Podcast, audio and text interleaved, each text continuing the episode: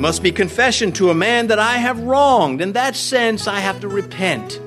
When James says, confess your trespasses to one another, that's what he's talking about. Okay, you're saved. That repentance is that repentance. But then, if you, as a Christian, saved and going to heaven, have wronged somebody, you got to make good on that. You got to have a change of mind about what you did wrong. It's not enough to break with yesterday. We have to walk in the newness of life.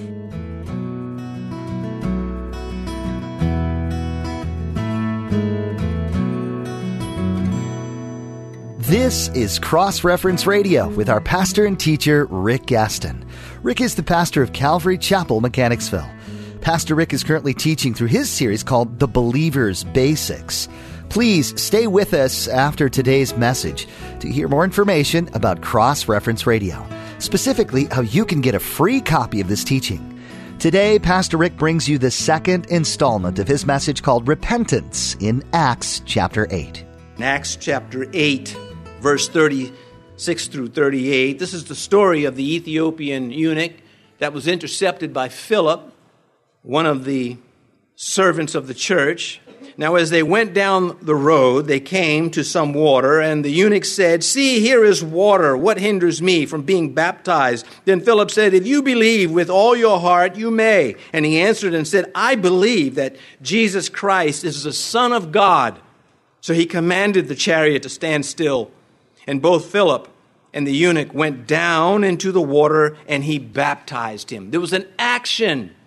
He did something about it. We read that as, as the Ethiopian was on the chariot heading home, he's reading out of the book of Isaiah, the 53rd chapter, the chapter that lays out the experience of the cross of Christ. He was wounded for our transgressions, bruised for our sins.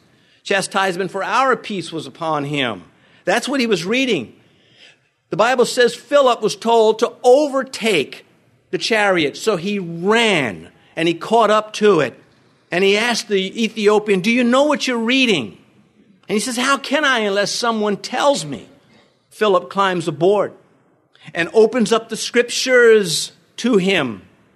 And he makes a decision to follow the Lord because he was moved intellectually, emotionally, and volitionally, an act of free will.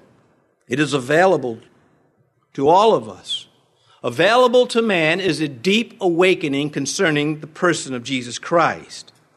If we would accept the facts about God and ourselves, it's a humbling experience, and it should be. Because man is, as man is born and, should, uh, and comes into, begins to grow, adolescence, young adulthood, and onward, pride is there. We all have it. We all are supposed to fight against it. It is a self serving pride that I am talking about. The pride that puffs up, that exaggerates itself, that thinks it's, that, well, we would say it this way, it has become too big for its britches. Jesus spoke about this concerning the Pharisees and their wrong, and he gave an illustration of what it's like to humble, humble oneself before the Lord. Luke 18, and he spoke this parable to some who trusted in themselves. They thought they were good enough, they were religious enough, they were righteous enough. God owed them for obeying God's law. He says, who trusted in themselves that they were righteous and despised others. They looked down on other people, they puffed themselves up. He continues, he says, Two men went up to the temple to pray, one a Pharisee, the other a tax collector. Now, if you, if you know the story, the Pharisees were the religious leaders of that time, and the tax collectors were despised by the people of Israel, even though they were themselves were Jews. They were looked upon as traitors, as greedy, and some of them were greedy, and some of them were traitors, but not all of them.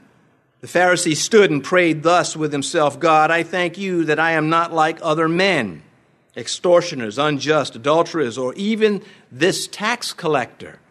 I fast twice a week. Woohoo! I give tithes of all that I possess. And the tax collector, now comes to contrast, standing afar off, would not so much as raise his eyes to heaven, but beat his breast, indicating sorrow of heart, saying, God be merciful to me, a sinner. I tell you this, This man went down to his house justified rather than the other, for everyone who exalts himself will be humbled, and he who humbles himself will be exalted. To humble yourself is to see who you are and accept it in Christ. And not fall apart, but to get up and do something with it. When we see great men of God lying flat on their face because of disaster, God's response is this get up. Joshua, oh, I couldn't, how could we lose Ai? We should have taken that little town. And he goes before the Lord and he laments, and God says, Get up. Ezekiel lies down before the Lord, Lord, and just bawls out to him, and God says, Get up. Paul the apostle knocked off his high horse on the way to Damascus, and God says, Get up. He says that ever since. You sit there wallowing in your weakness, and you'll stay weak. But you can come to me, and I can make you strong. And so, summarizing these three elements the intellect, the change of mind, how we think, is a part of repentance, a change of heart, a heartfelt feeling concerning the things that we have been exposed to. That's the, the emotional side. The volitional side is the change of the will that does something. Man is an inferior trinity. He has a body, he has a soul, and he has a spirit. If he is not a believer, the spirit is dead. If he is a believer, the Spirit is alive. These three are one body, soul, spirit. God is one. He is the Trinity, this, the divine Trinity. Father, Son, and Holy Spirit. And these three are one. They are distinct. Your body is distinct from your soul. When you die, your body stays behind, and whatever happens, happens to that, but your soul will live forever.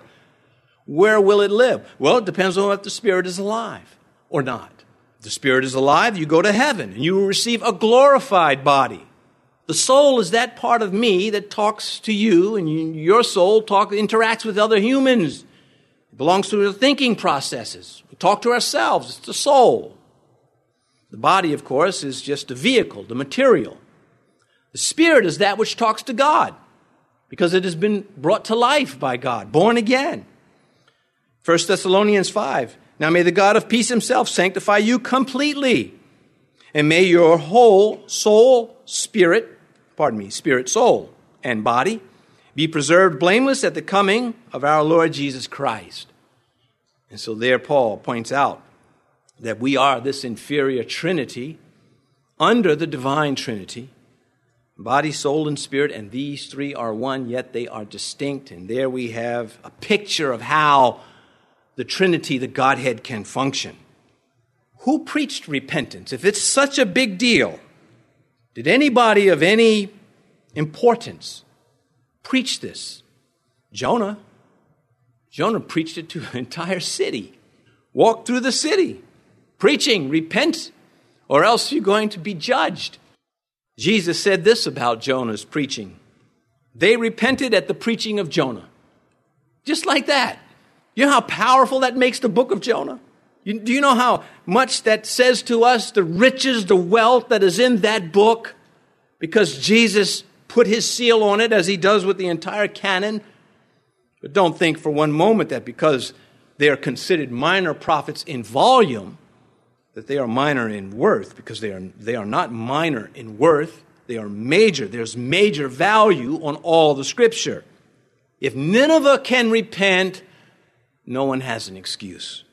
John the Baptist preached repentance. He preached getting right with God, walking away from your sins, walking away from feeling good about your sins. How many children honor not their mother and father and think that's not a sin?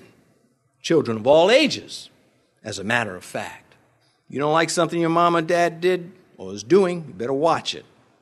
You don't have to agree with the wrong they do, but there are limits to how far you can go with bad mouthing your parents. Matthew chapter 3, that was a little off the side. I just felt I needed to say that. Maybe that was for someone listening online, or maybe it was someone here. Either way, we all need to hear it from time to time. Matthew 3, John the Baptist preaching on repentance. In those days, I love the way John says that. In those days, he remembered because he was a follower of John the Baptist first. In those days, John the Baptist came preaching in the wilderness of Judea and saying, Repent, for the kingdom of heaven is at hand. God is right here. You better get it together, was what John was saying. And then Jesus comes into public ministry And when he enters public ministry, he picks up John's message and that's what he preaches. But he adds the gospel to it. Matthew 4 17, from that time Jesus began to preach and to say, Repent, for the kingdom of God, kingdom of heaven is at hand. So John the Baptist and Jesus preached repentance. Well, I know what I need to preach. The 12, the 12 apostles, the handpicked men that were sent out by Christ. Mark chapter 6. So they went out and preached that people should repent. And the church, the true church, has been preaching that ever since. Peter in Acts chapter 2, as well as our text this morning, but Acts chapter 2, Peter said to them, Repent and let every one of you be baptized in the name of Jesus Christ. Repent and do something. The first step is step is make your confession known. That there be no mistake if someone says, I am being baptized in the name of Jesus Christ, and the people watch him be uh, emerged in the water, there's no doubt. There's no doubt that he made a confession of Jesus Christ. This is easily proven to this day. Just jump on a plane and go to somewhere like Saudi Arabia and go in the middle of the city there and get baptized in the name of Jesus Christ, renouncing everything else as false. And see what happens. And then there's the, well, when, go back to Peter a moment, when he says, Repent and let every one of you be baptized, he called them to change their minds and their views on Jesus Christ. He was preaching at what was then the temple of the Jews in Jerusalem before it was destroyed by the Romans. And he called upon those Jews who rejected Christ, thinking that he was a false Messiah, called upon them to change their views. And the ones that baptized changed the ones that were baptized. Then there's the Apostle Paul. And he gives a, he, he tells this story. He says, Truly, these times of ignorance God overlooked, but now commands all men everywhere to repent. It's a commandment from God. That's why I said at the beginning, it's a deal breaker. It's not a suggestion. It's like, oh, okay, you got that one wrong. But no, if you get that one wrong, it means you got none of them right. Our message is to the impenitent, lost souls of the world if we could just get a shot to preach to them. If we can help each other be strong enough so that the other one can be able to preach the gospel. This is why our witness is so important in the workplace. Doesn't matter how much you hate your job, hate your school, you're still called to be a witness. No matter what. Satan hates that you're a witness. Well, that's a surprise. He hates everything about you anyway. You don't have to worry about getting Satan angry at you. He's already there. What we have to concern ourselves with is pleasing the Lord. And, you know, that old, I don't know how old it is, it's a saying, you got to be in it to win it. We understand that when you buy a lottery ticket. You want to be used by God, you got to be in it. You've got to be available. Luke's Gospel, chapter 24. Jesus, after he, this is on the, this is when he, he, he comes after the resurrection. I'll just leave it at that because I've still got, well, I don't have too far to go. I can just take my time at this point. I'm ahead of the game. Luke 24, he opened their understanding that they might comprehend the scriptures. And pause right there. How many Christian, Christians, professed Christians, opt out right there? I, I don't need a Bible study. I just want to dance. I just want to sing. I want to have interpretive Christianity that interprets what I've made up, but I don't want the scriptures. I'm sorry if I sound a little hard saying that. I don't take it back, but, but I don't mean to be a bully or to be angry, though it is frustrating to come across people who say, I go to church, I'm a good person, I just don't want to hear what the Bible has to say to me. It's, it's equal to saying to God, Could you please be quiet? And he opened his mouth, he opened, he opened their understanding that they might comprehend the scriptures. Then he said to them, Thus it is written, and thus it was necessary for the Christ to suffer and to rise from the dead the third day, and that repentance and remission of sins should be preached in his name to all nations, beginning at Jerusalem. And you are witnesses of these things. You've witnessed the resurrection of Christ. You've witnessed the scripture become flesh in Jesus Christ. This is all relative to man. It is relative to God and to man. In Acts chapter 26, we read Paul again speaking of his conversion, that after he was, he was converted, he goes first to Damascus and in Jerusalem and throughout all the region of Judea and then to the Gentiles, that they should repent, turn to God, and do works befitting repentance. And so you give your life to Christ, you've repented, you've acknowledged your sin. Well, you now you have to do works worthy of repentance. You've got to back up your confession with something. It's not a theory or philosophy. It will be in the face of all sorts of resistance. That doesn't give you a pass. It doesn't give me a pass to get out. And if I take a hit and I stumble and I fall, the Lord will pick me up. I don't have to worry about that.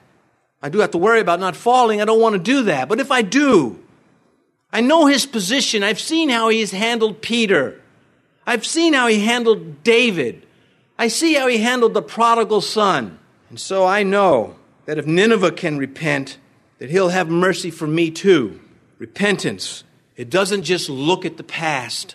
It looks forward because that's the direction we're going in. It looks to the future. It doesn't treat the high standards of Scripture is something for those people in the Scripture only. It treats it as something that is for me and everyone around me also, whoever would have it. There must be confession to a man that I have wronged. In that sense, I have to repent. When James says, confess your trespasses to one another, that's what he's talking about. Okay, you're saved. That repentance is that repentance. But then, if you, as a Christian, saved and going to heaven, have wronged somebody, you got to make good on that. You got to have a change of mind about what you did wrong. It's not enough to break with yesterday. We have to walk in the newness of life from yesterday forward. And to do that, it means that confession of our wrongs we have to take up it's not always easy, but it is always necessary. It is costly, but the return is priceless. And you cannot afford to be impenitent. And that's our message to the world. We say to the person who will not repent, you can't afford this. You can't pay the price of refusing to repent to God. You got to get it out in the open. You got to admit who you are in front of Him with none of this stuff, but I am a good person junk. Because next to God, you are, well, in the language of Scripture, all your righteousness is like filthy rags. And that word in the Hebrew for filthy rags is really revolting. Jesus, I'm glad I have a little time. I didn't know if I'd get to this. But this should leave us all understanding how critical repentance is to believers in the eyes of God. Once we've become Christians, there is still this life that we ought to live. And if we drift away from it, we're to get it repaired quickly. Maybe you know a backslidden Christian. Maybe uh, this part of it is not for you, but it is to flow through you. Maybe you know someone who used to believe and now they avoid everything that has to do with Christ for whatever reason. Maybe a little fear will jolt them back into reality. In Revelation, in the second and third chapter, Jesus, as most of you know, addresses seven churches. Two of the churches were performing very well. One was persecuted, the other one stayed steady in his word. The church at Sardis, uh, pardon me, Smyrna, and Philadelphia. But the other five, five out of seven, were in bad shape. The church at Ephesus, that enjoyed the preaching of the apostles, of of Timothy, of, of Apollos, of so many anointed preachers, that darling church of the, of the early days of the faith, she left the first love. Other things became more important than Christ. Remember, we were talking about if you don't love the Lord Jesus Christ, Paul said, let you be, a, you, you be anathema. It's that critical that you love the Lord. It's what separates us. And so he says, remember therefore from where you have fallen. Repent and do the first works. You see, repent and get back to doing the things you know you're supposed to do. He goes on to say, or else, just like that. Repent and do the first works, or else I will come to you quickly and remove your lampstand from its place unless you repent. The back of the sanctuary, there's a seven stem lampstand on the table that I can see. That's there for me. That reminds me that He can take that lampstand, that I can mess it up. And my response is, So help me, Lord, or your help. I ain't messing it up. In Revelation 2, he talks to the church at Pergamos. He says, Repent or else. This severe is high language coming from God to a church. Or else I will come quickly and fight against them with the sword of my mouth. There are places out there calling themselves churches, and Jesus is saying to them, I am fighting against you. You refuse to repent. You're not following me. You become a social club, an institution for the culture to express itself using my name nonetheless, you frauds. I'm not saying that as though I'm better than them, but that's the fact. These are the facts. I don't, I don't make them up. I don't mind pointing them out to the church at Thyatira. He says, And I gave her time to repent of her sexual immorality, and she did not repent. You see the emphasis on that word repent in just these two chapters from Revelation, and so far we're just in chapter 2.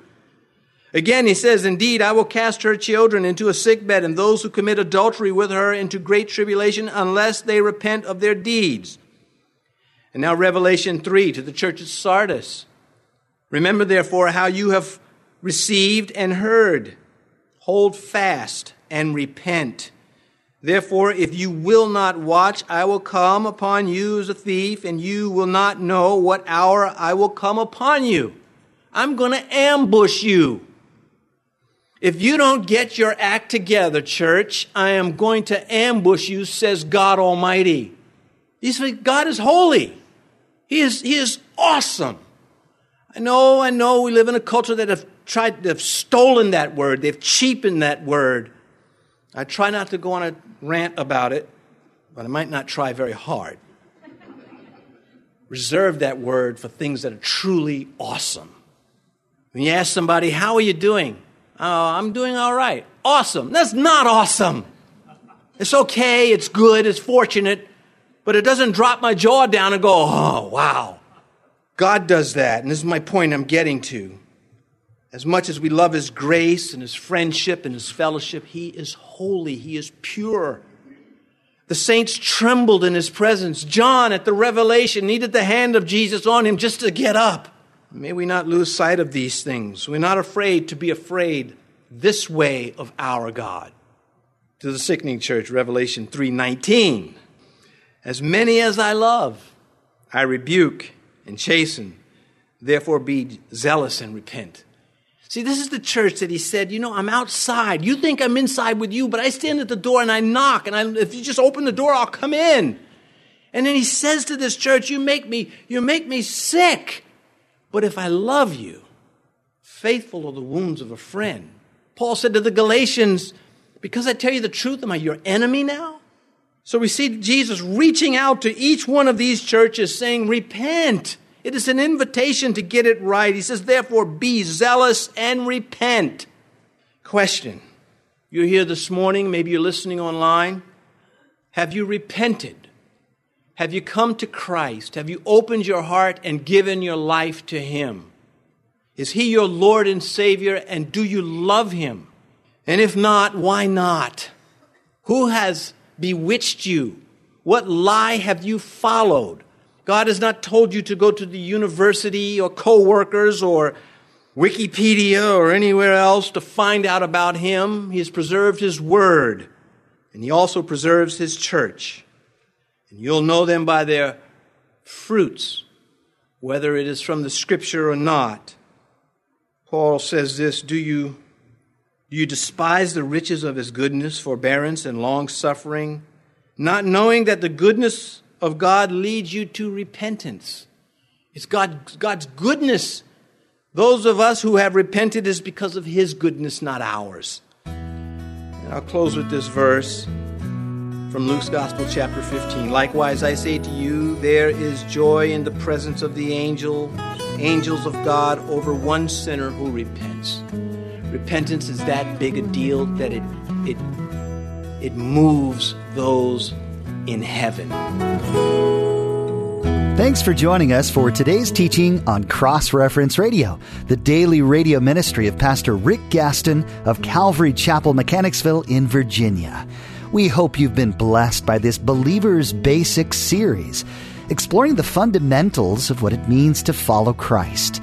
If you'd like to listen to more of this series or share it with someone you know, please visit crossreferenceradio.com.